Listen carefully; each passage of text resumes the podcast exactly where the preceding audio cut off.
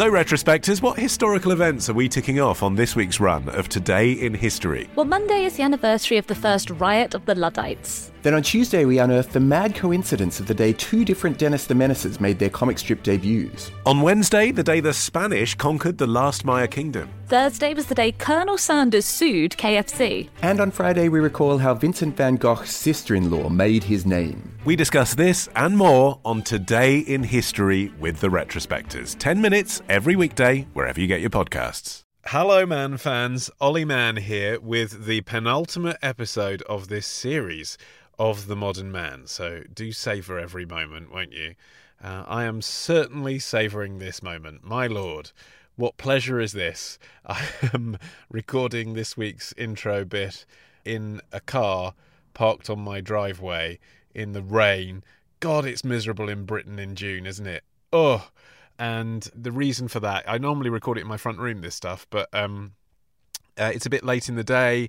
It's got late in the day because um, my son had some injections this morning and he's been screaming all day. So I couldn't find a moment to record where he wasn't screaming in the background, which wasn't exactly the most welcoming thing for new listeners to the show. and he's still screaming. Don't get me wrong, I'm not sitting in a car parked on the front drive having left my, my four month old son to his own devices. Uh, my partner is in there looking after him. Uh, but uh, I'm parked in a car. A tip from producer Matt that if you ever run out of recording studio space, use a car. Very good acoustics in a car. Uh, and I'm sitting here. It's seven o'clock in the evening. It's a bit later in the day than normal. I've had a lot going on. Um, so sorry if you you know you're someone who always gets the episode first thing on a Tuesday. You've had to wait till possibly Wednesday to hear this. Uh, but uh, Answer Me This is back this week as well. My other podcast, Answer Me This, uh, answermethispodcast.com. If you don't know what I'm on about. Uh, so I've been working on that too. Um, so I'm kind of unwinding it. Normally I do this with a, a, cup of tea or coffee in my hands. I've got a beer. Uh, here we go. This is the sound of the beer clinking on the uh, wing mirror. Is it illegal to drink in a parked car? It probably is because I'm technically in control of the vehicle, aren't I? I'm sitting in the driver's seat. Uh, but I am parked on my own private property, so I guess I probably escape uh, any serious jurisdiction there. Uh, anyway, it's a good episode this week. Um, I sat down with two academics who know absolutely everything that there is to know about consumer psychology, how the big companies manipulate us to buy stuff. It's fascinating. You will never look at floor tiles in Tesco in the same way again. Uh, also, coming up on today's show, uh, you will learn how to powder your fleshlight. Uh, you'll learn what a power aisle is, and you'll hear the phrase undetectable non visual atmospherics. Write that one down, it will make you sound clever. Let's go! On this week's Modern Man. The computers say the MacBooks, whatever, they're always at an angle, a deleve of 100 degrees. You have to touch it. How do Apple and John Lewis and Victoria's Secret make you buy so much? I try to be very open minded, but I do have to state on this rare occasion, you are freaking grim. And a question of sex toy detritus. Finally, foxes. Alix Fox. But first, it's the section of the show my mum doesn't skip through because she doesn't know how. It's the zeitgeist. and as ever, I'm joined by Ollie Peart. Hello, Ollie. Hello, Ollie. What is the big trend of the week? Ice cream van wars. I'm in. I mean, if there was a Channel 5 series, it's on link already. Right, this video came out on the Lad Bible. You, you know the Lad. I've heard of them, yeah. It's for like lads. Let's go. Why you shouting on the Lad Bible's good? It's basically that. But this video came out, and uh, basically there was two ice cream van men. Men, I don't know what you call them. Ice cream van men. Yeah, sounds like Ice creamers. Yeah, ice, Ice creamers. creamerers. There were two ice creamerers, and uh, the title was "Mr. Lewis always has a go at me." He's in his van, Yeah. and Mr. Lewis drives towards him, and he's like, "What the fuck are you doing on my patch? fuck off! Leave me alone!" Right. Words to that effect. Yes. Sorry for swearing so much, but I just want to No, get no, over I, the I'm expletive. very much getting across a sense of the character of this ice creamery. Yeah. Right. So, and I thought, God, no, this can't happen very often. So I thought, well, I'll go to Ollie and I'll chat a little bit about ice cream and link it into that story a bit. Uh, Fascinating ice glimpse beneath the magician's cloth there. How this material is seamlessly weaved. yeah, it's, uh, it's basically ice cream van wars in the UK is a really big thing because there's such a small window of opportunity because of our horrendous weather. Yeah. Ice cream van men get Yes. very protective over their territory. And I there is a believe it, certain yeah. code of conduct. And if you go outside of that, You fucking watch yourself, mate, because you are gonna get it. Well, there, there, there definitely is turf, isn't there, that belongs to the different uh, companies. But I presume that you apply for that through the council. There must be a process. There's some streets which are restricted, right? Uh-huh.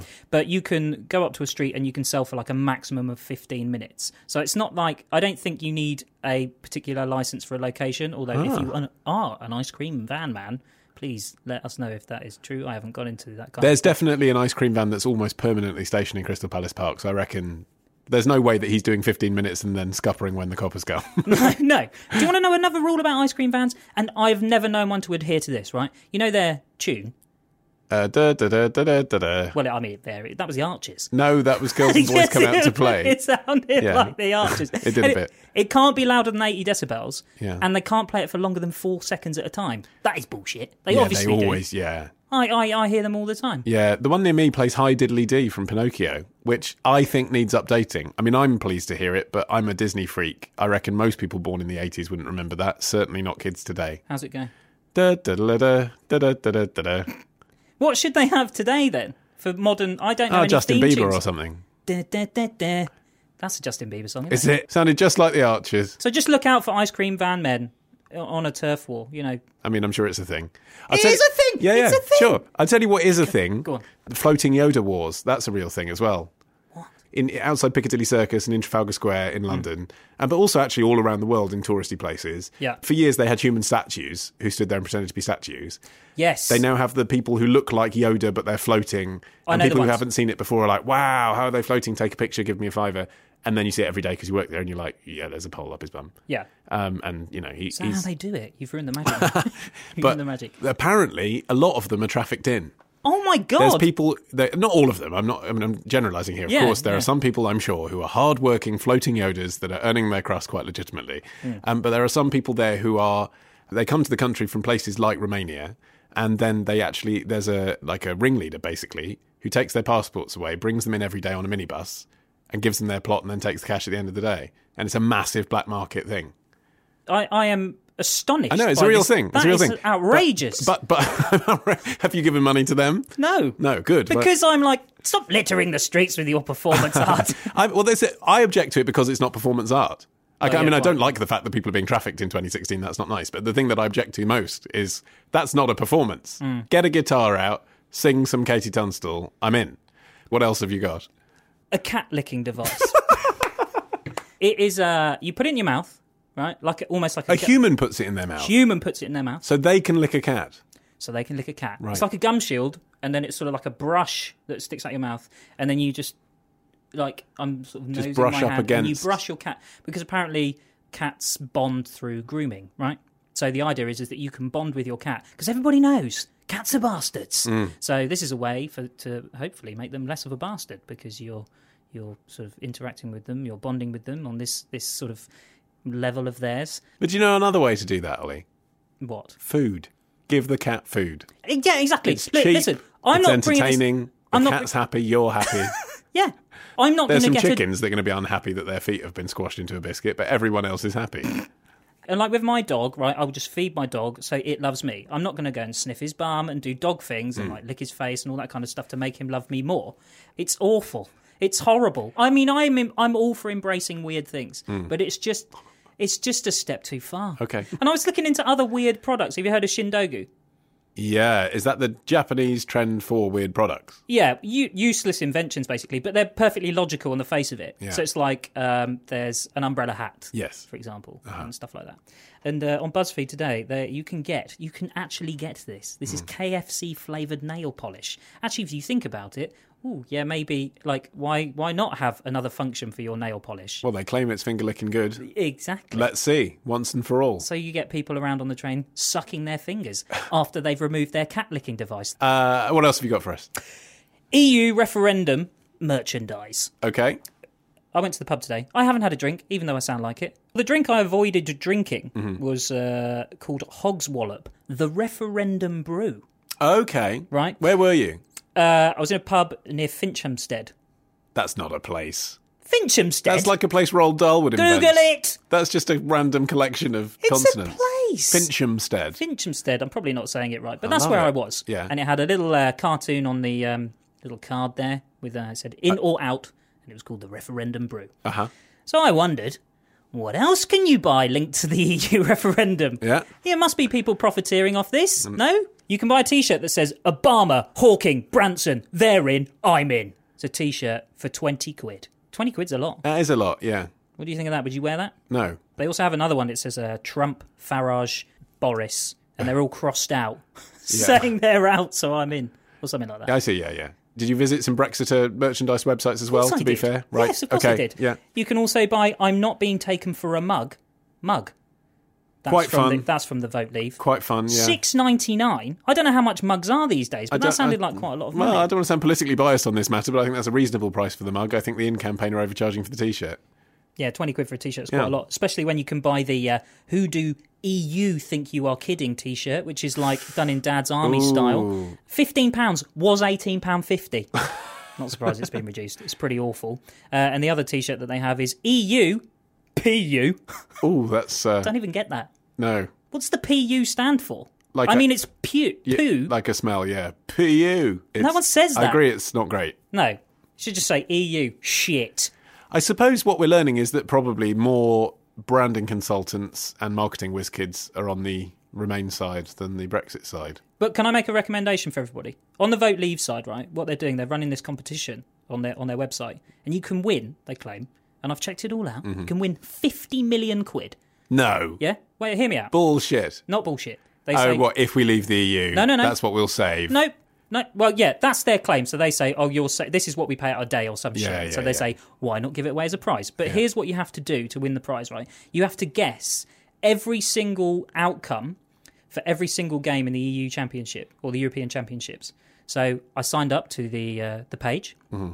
and on the terms and conditions, it does actually say. Uh, voting in the EU referendum is not necessary for entry. Voting will not improve your chances of winning. of course, it fucking won't. Anyway, but you've got to go on and you have to predict. That's a bit like you know on ITV. 'cause I've been watching a lot of ITV daytime because I'm up at six in the morning with a baby. yeah. They say if you're watching on catch up, don't enter. And I always think, why? At competitions, the competition's open all week. Yeah. If I'm watching the Tuesday show on the Wednesday, why can't I enter? You should be more precise, Andy Peters. You should say if you're watching on catch up after June the 10th, don't enter. Yeah. That's a good point. But I want people to enter Yeah. because the more people that obviously the probability of somebody actually winning is incredibly slim because it is every game right up until the final. And in the group stages, you have to do and this is my knowledge of football failing me, but you have to guess if it's a win, a draw, or a lose, which team wins or loses, and where they're going to be placed, like first, second, or third, or fourth in the in the group, right? Yeah. So it's impossible. like mean- I don't know what the odds are, but they're probably tr- trillion to one. What I want to happen is I want to up the chances of someone winning that fifty million pounds. Yeah, just whoever. I just want to see the Leave campaign have to pay out fifty million quid and Right. just go, oh shit. They that was a haven't got idea." 50 million quid. Of course they, they haven't. definitely that's the, haven't got 50 million quid. That's the point. Right. so then what do they do? Okay. No one's going to win it. But what if they did? Okay. Keep Yeah. the dream alive, Ollie. I appreciate the 11 o'clock show era Iain Lee mischief that you're conducting around Yeah, this. I know. I think it'd be good. And But I, also, I if just you, think it's not going to happen. well, no, of course it's not going to happen. But the closest you get, like the closest person to the actual result, wins fifty grand. Right. So 50 grand. Yeah, well, they've got that, haven't They've they? got that. Yeah. That's worth it. Fine. Well, no, 50 grand. 50 grand's 50 grand, isn't it? Boris will just pay you that. Is that it? Well, yeah, but don't say it with like this loaded with disappointment. No, no, I'm very happy that's it. God. Bye. Bye.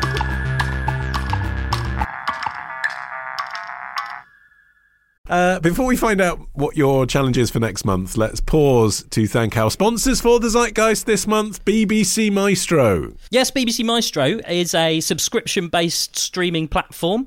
It's got loads of amazing online courses that you can take part in, which are taught by some really incredible names. Yeah, like Alan Moore, Julia Donaldson. It's a, an incredible repository of online video lessons from people who really know what they're talking about. Um, I'm really excited because Bill Lawrence is on there. Do you know who that is? I don't, should I know this? He's a, well, no, it's a geeky thing to know who he is, but he's a he's a comedy writer, and he's done an online course for BBC Maestro in writing comedy for television. He's the guy behind Scrubs and Ted Lasso. The thing about these courses is they're long. Like he's it's not just guy talks to camera for half an hour and shares some tips that you'd get if you went to go and see them speaking at any literary event. He has done a bespoke 21 lesson, four and a half hour course on how to write comedy for TV, how to pitch, how to work with actors, how to find your voice.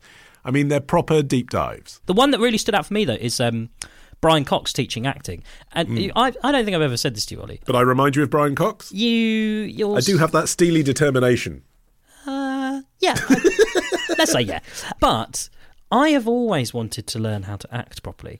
I don't necessarily want to be an actor, but I just quite like the idea of um, knowing how to act. And the thing about Brian Cox is, I mean, what a name to be teaching you something like Yeah.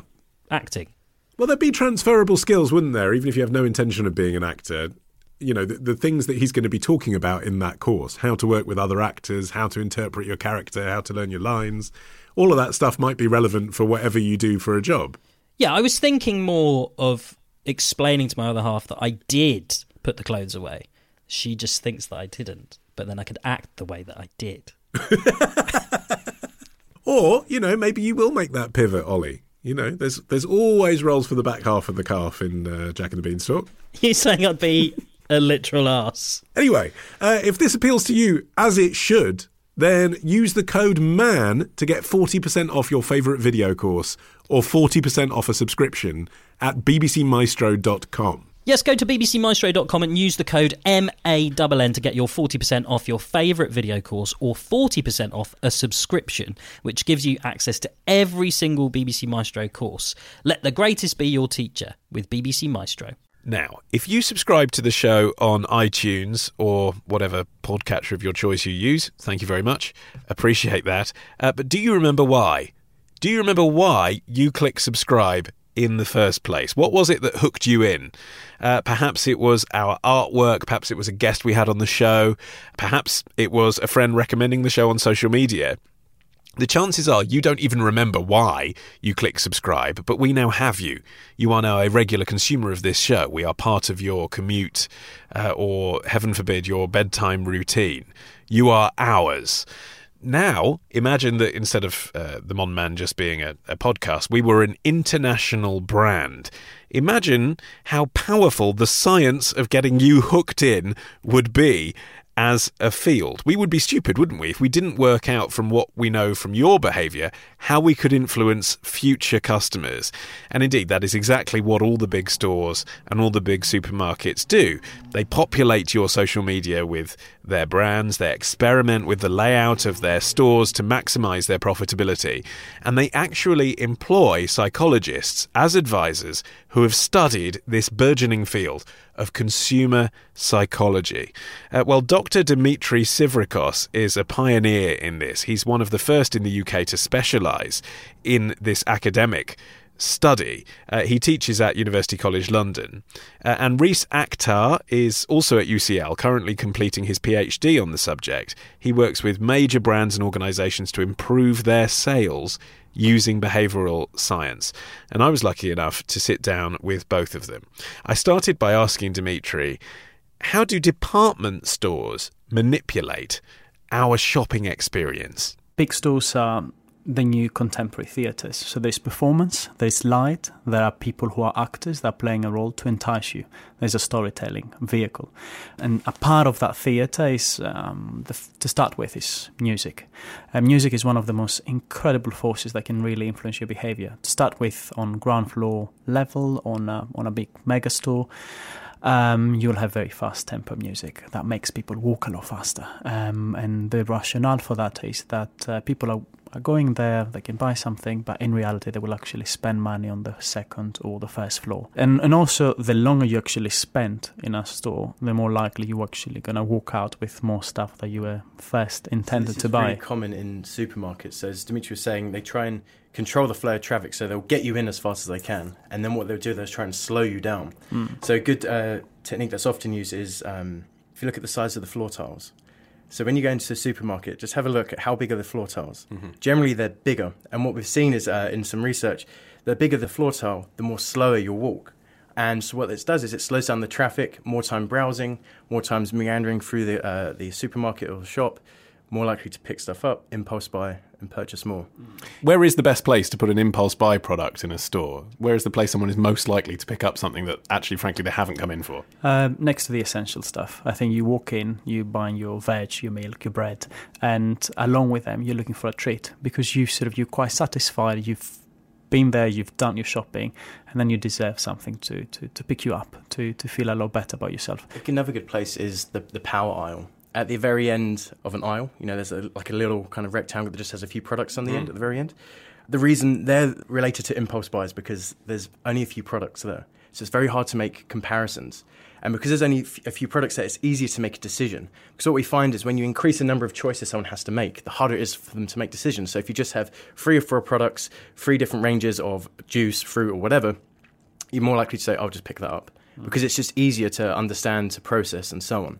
And then what you're able to do is overlay different pricing strategies like a buy one get one free or so things that start to confuse and make people it's harder for them to really process the value of the purchase itself. Are they fleecing you? Because you're, you're right the, the supermarkets seem to put their special offers on the end of the aisle. So sort of i've often thought if i'm in a really big superstore actually i could do all my shopping just by taking my trolley down the center of the store and just buying things from the end of the aisle yep. for exactly the thing you say like less choice. I'll just get it quickly. Yep.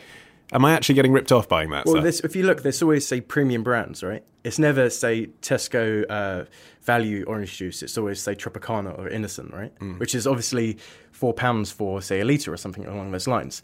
And this is actually really interesting when you start to look at eye tracking studies. Products that are eye level are the ones that are going to be purchased the most because they're readily accessible.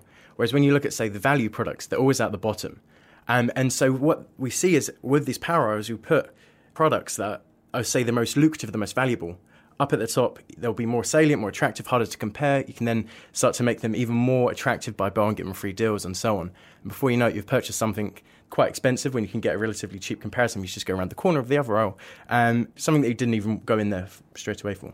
So, what's the psychology now where they start putting the bargain products right at the front of the store? I've noticed my local supermarket does that. It seems counterintuitive in a way. Um, I mean, in most cases, supermarkets need to also change the environment because we get used to a particular layout. So, in order to surprise us, they will will shift things around, will change positions, just exactly to succeed upon us walking around, picking up different things, looking for different items. Mm. So, you, normally, you will see, you will know where your bread is, where your milk is, where you know your noble staples are. But then, if they are going to be shifted around, then you will have to walk around, and in that journey of walking around to pick up what you meant to be picking up, you will pick, you will actually buy different things. And also, we've got to think that going to a supermarket or shopping, uh, you're not there only for the, to do that shop. People use shopping these days to socialize. They actually use it, and especially in the older generations, that's an excuse for them to go out and have a bit of an interaction with sales assistants, uh, with uh, people who might be working there. So there's a routine. There's a routine that people enjoy doing. So supermarkets are playing upon that. So the Apple Store is the archetype of a future of, say, consumer retail.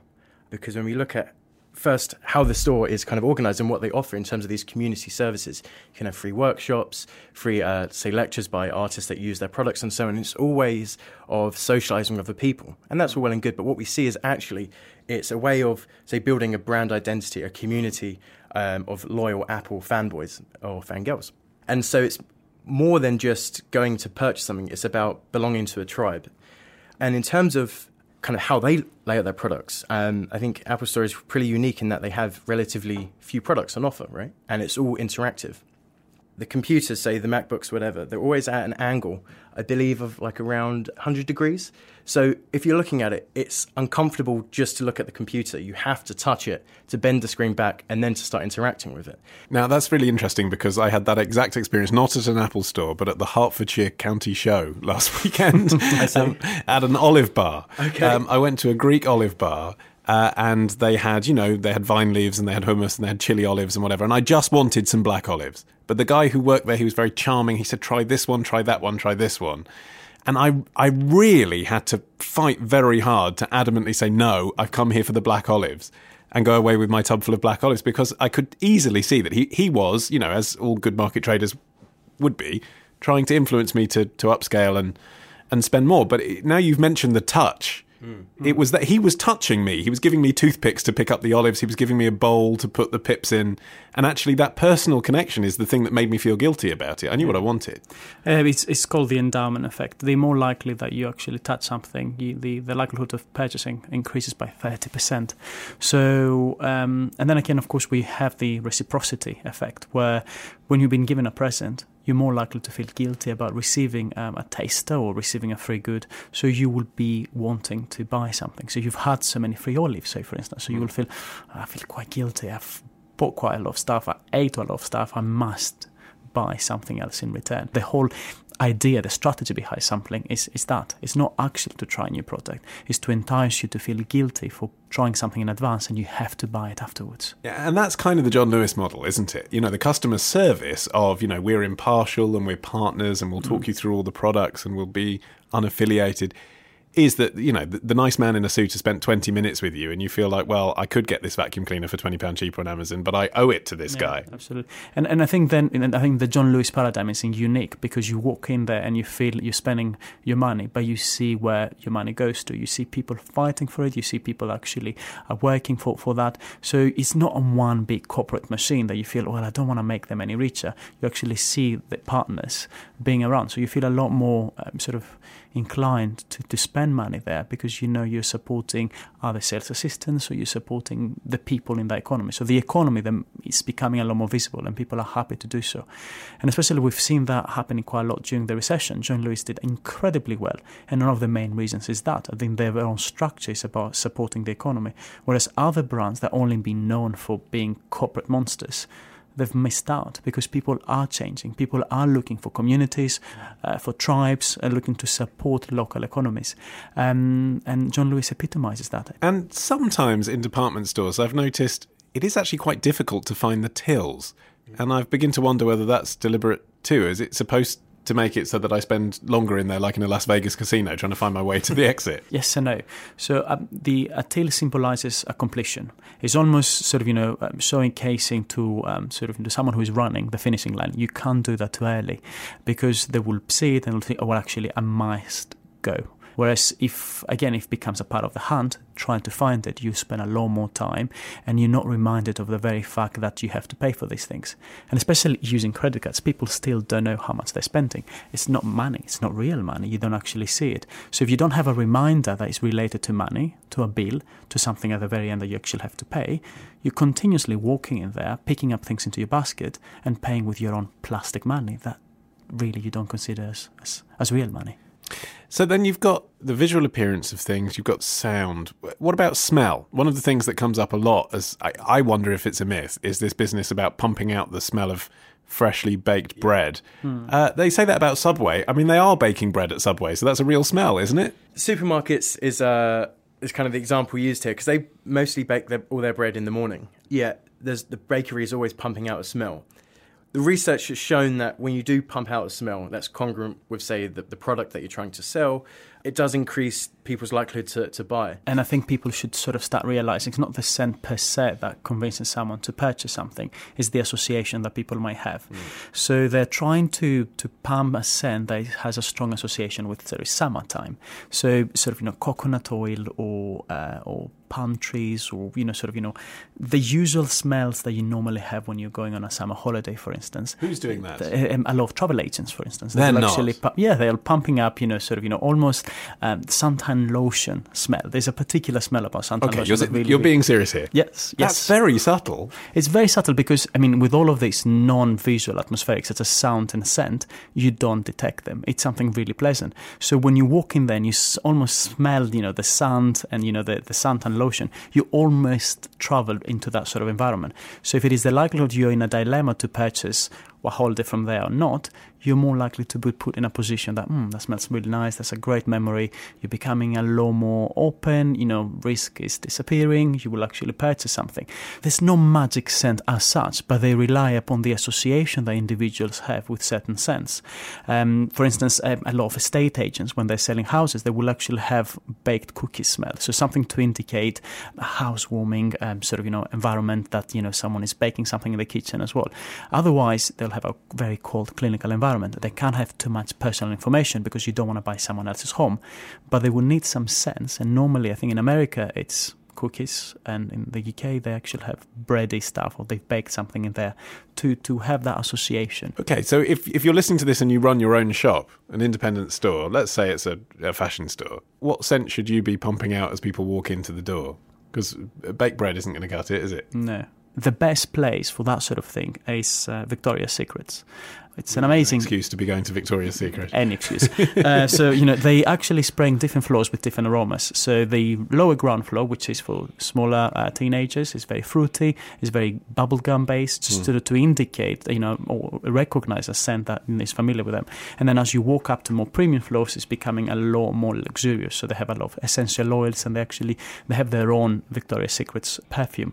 And what they do with that perfume, Victoria's Secret has been a pioneer. They will spray goods uh, that you know you order from the web. They've actually realized that for individuals, for customers that they've been to Victoria's Secret and they've shopped something, when they receive through the post something that was scented, the likelihood of them repurchasing something increases by 60%.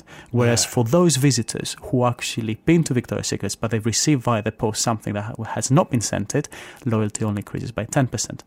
So what happens is, again, it's not the scent per se, but when people actually have been to Victoria's Secrets, they know the environment, they've been already accustomed to a scent. When they walk back and they receive something with the same scent, that association starts up again. But online, uh, Reece, you can't do a lot of the stuff we're talking about. You no. can't really do music because that irritates people. You can, of course, organise how things look, but is it more about a gentle nudge? You don't want to piss people off. It's much more about understanding or brands trying to understand who you are as an individual or as a consumer and then trying to create a personalized experience which is much more based on say subtle nudges through the information that you're presented this is done quite quite systematically and actually um, it's very psychological in from the uh, a field of psychology called psychometrics which is all about measuring uh, certain behaviors traits and, and values and so on and with all the information, the online footprint that we leave, we have this reputation that is easily quantifiable, is easily modeled. And what we can do is build um, really interesting predictive uh, models around what information should we present you with, aka what is the best advert we can show you that is going to have the most effect on you or increase your intentions to buy the product. So when you say you have reputational models, is this saying uh, someone's gone to the F1 website and got a cookie, so they're more likely to be interested in a book about sports cars?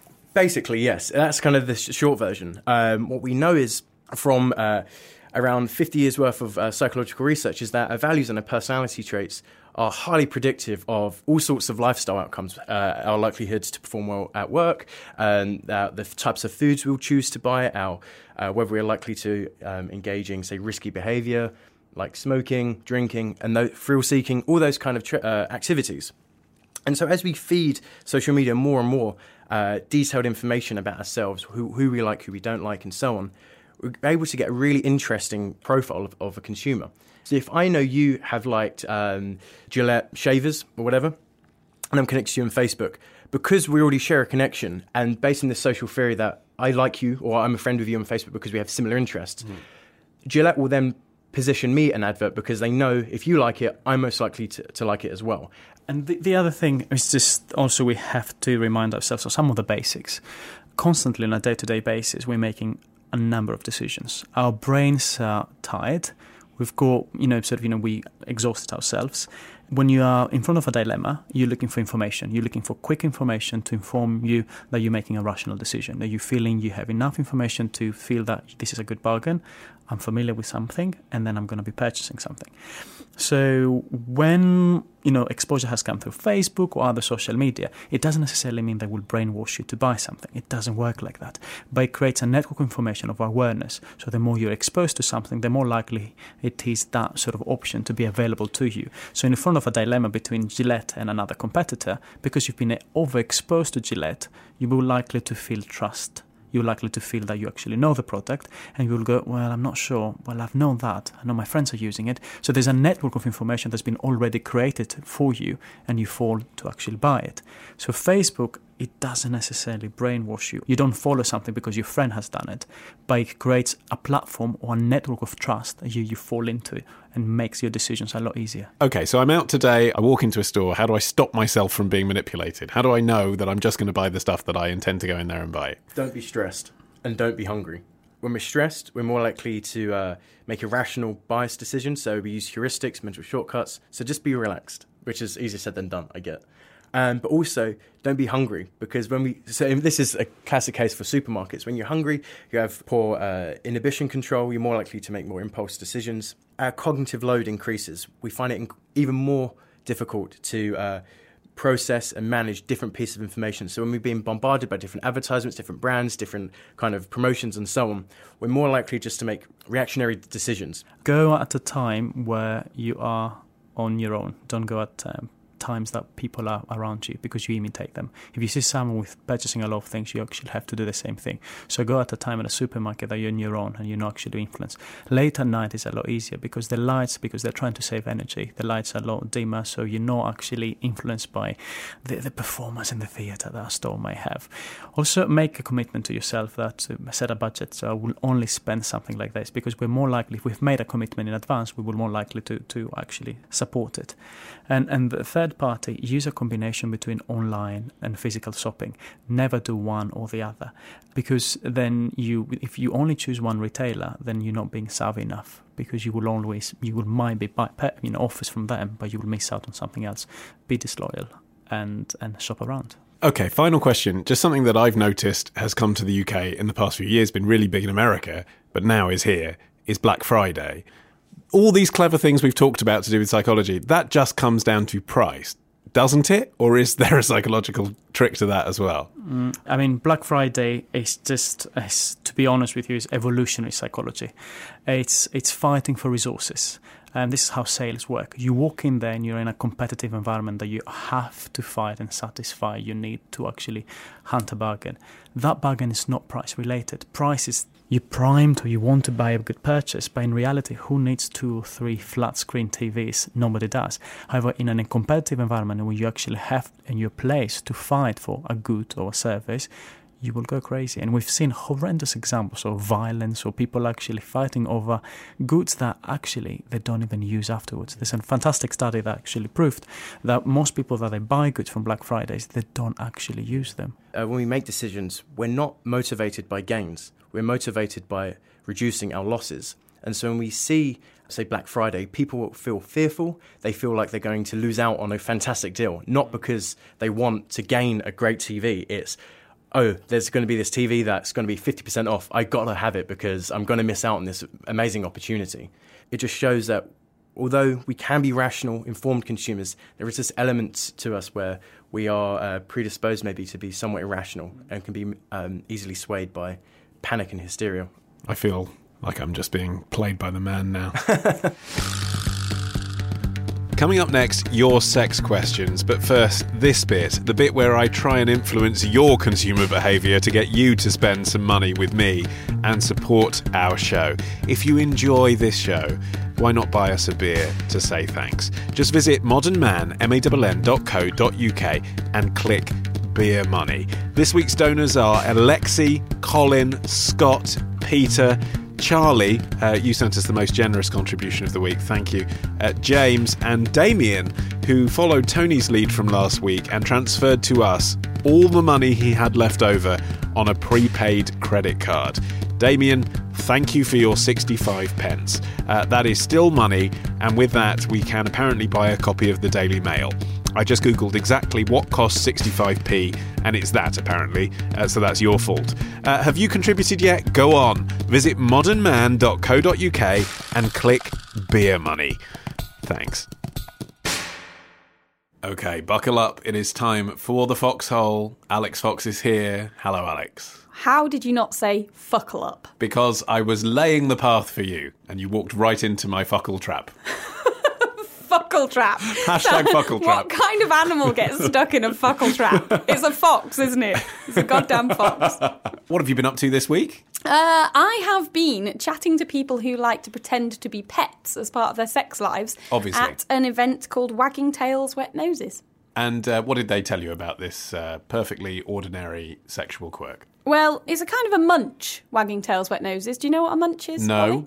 A munch is a get together of like minded people who are into a particular fetish, but outside of a sex club context. So it's somewhere you'd go to chat to people who are, say, into S&M or hmm. pet play or rubber or whatnot. But over a um, pink wafer biscuit and a cup of tea? Yeah, over a cuppa rather than over a spanking bench. What did people tell you about their pet fetish? I discovered so much actually. It was it was really really great to be in a context where you could have a proper conversation about things without having to fight over um, bass beats and the and the sound of people's arse cheeks being slapped. I did learn that there are two sets of personas. There's these cute kind of pets, who people who pretend to be like little kitties and sweet little puppies, and then there are people who define as a, a group of animals known as primals, and for them the role playing is more about getting in touch with their animal instincts, and they might say pretend to be a wolf and and, and growl and and and really um, maybe scratch and, and roll around in the bedroom. So there's those two distinct categories. It's always dogs, cats, wolves? Not always. Is it ever uh, goldfish? I asked that very question. For once, we're on the level, Ollie. Uh, I met one guy who likes to pretend to be a donkey. There was a girl who liked to pretend to be a baby deer, and she she actually had a, a variety of uh, animal personas. And she said uh, the the doe persona, this deer persona, um, really liked to be in open spaces and mm. held and not held back. So when she was feeling like a frolicking deer, she'd have sex in fields. Here's a question from Kim, who says, uh, "How do you clean the dead labia skin that gets encrusted on non-waterproof sex toys like fancy cock rings off without damaging them?" Yep, I really did just ask that. How do you clean the dead labia skin that gets encrusted on your sex toys off? I try to be very open minded non shaming and accepting on this show, but I do have to state on this rare occasion Kim, you are freaking grim. That is minging. For it happening or for sharing it? for letting your sex toy get that disgustingly encrusted and dirty. Okay, so there's a public information role here. Clean your sex toys pubic after information. There's a pubic information role.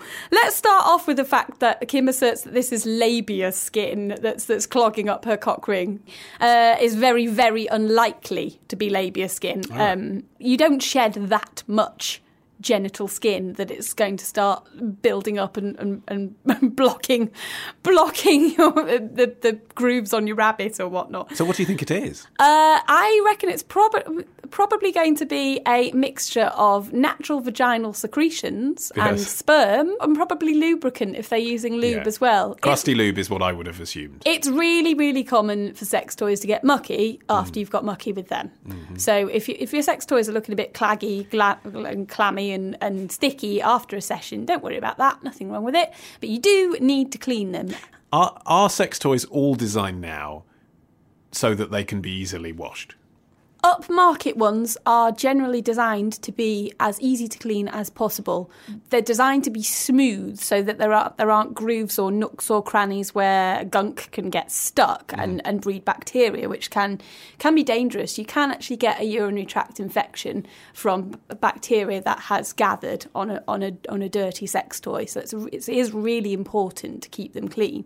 And there are also some really upmarket sex toys actually include their own um, sterilizing system. Some of them actually use light rays within uh, their storage canister to to um, to sanitize them after use. How you wash your sex toy should depend on what it's made of, and also if it's if it's motorized at all, it should state on the packet whether it's waterproof and submersible or just splash proof. Uh, if it's submersible, it's usually great because you can take it in the bath or the shower. If it's just splash proof, then you'll just want to wipe that or run it under the tap briefly. I should point out it's totally fine to leave your sex toys overnight. I'm not suggesting that people um, have a wonderful playtime with each other and then run straight to the bathroom to get the scrubbing brush out. Uh, it's fine to leave them on the bedside table or whatnot overnight, but you don't want to leave them festering there for days and days.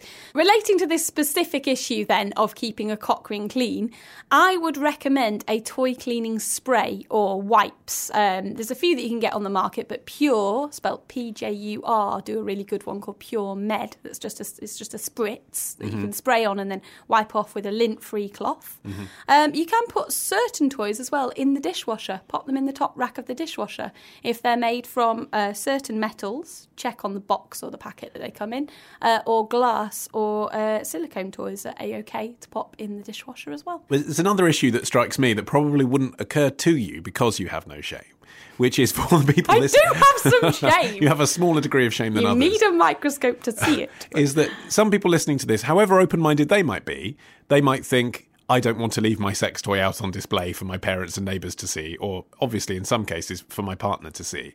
Now, for those people, once they've washed it off after a session, presumably the best thing to do is leave it to dry naturally. But where do you leave it? If you keep it in the cupboard, if you keep it under the bed, presumably then it can attract dust and stuff like that. You can dry certain sex toys with a hairdryer. Give them a quick blast with a Love hairdryer. it. Love it. After a session with a sex toy, just blow dry it off. Uh, you asked me about storage Hmm. um, to keep them away from prying eyes, and you also want to keep your sex toys in a place where they're not going to be exposed to sunlight because that can damage them, as well as um, making them easy to spot by parents, children, or pets. Hmm.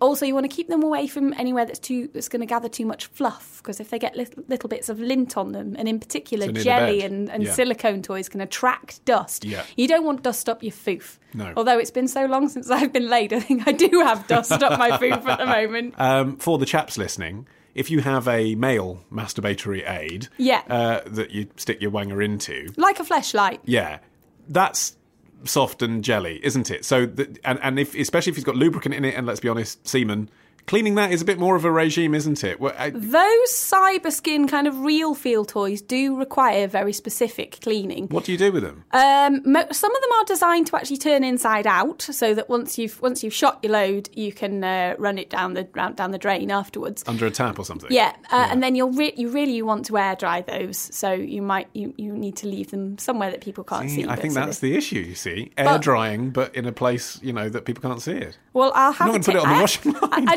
do actually have a tip for that in a second. Please but, do. Um, while we're talking fleshlights or, or anything made out of that that kind of real feel cyber skin material, Yeah. um, you'll need to powder that now and again uh, to actually maintain that feeling. You can use powdered cornstarch, or some of those toys actually come with a, with a special sachet of kind of rejuvenating magical powder. Do not use baby powder. It's very, very bad for your bits if you're thrusting your toddler into a essentially a, a, a squidgy canister full of baby powder. And air drying, you said you had a tip. Well, a friend of mine who runs a sex store actually gave me a brilliant tip for uh, a way of storing all of your sex toys in a way that you can see them very easily when you want to, but they're they don't take up much space and they're away from prying eyes. You know those clear uh, Suddenly, this feels like QVC. You know those clear hanging shoe racks that you can get that Yeah. look they're like lots of little clear, uh, tran- lots of little transparent pockets on a hanger. You can actually use those and put them in your wardrobe. So just hang them behind a coat or something, uh, and then when you're feeling like getting a bit frisky, you can just take them off the railing. But until then, they're stored away safely. Particularly good for those who have a foot fetish and fancy a fiddle. Combined, Yeah. two in one. Two in one. Great tip. As ever, if you have a question for Alix Fox that is sex or sexuality related, Alix, what should people do? Head over to the website, which is modernmann, spelt with two n's.co.uk. Click on feedback and send your wonderings, your musings, and your wafflings my way. See you next week. And with that, we are very nearly done. I just have my weekly peerage to bestow. Uh, Steve has been in touch to say, um, why is it that we allow people to become ambassadors? Uh, should they not be man ambassadors? Uh, Steve, that is a great idea. Therefore, I am pleased to appoint Pete from Hamelin in Germany as our Pied Piper man ambassador. Uh, if you would like to be the man ambassador for your town or district, all you need to do is post a review of the show the iTunes page of your nation. Uh, right, music time. Our theme is by Django Django. They've got a couple of albums out that you should definitely acquire. And coming next is our featured record of the week. It's by Welsh songwriter The Anchoress. The track is called Doesn't Kill You, and it's out now. I've been Olly Mann, the producer Matt Hill, and for the season finale, we'll see you next Tuesday. Doesn't kill you makes you stronger. I know. I've been much procrastinator. All I know. It's my narcissist spirit.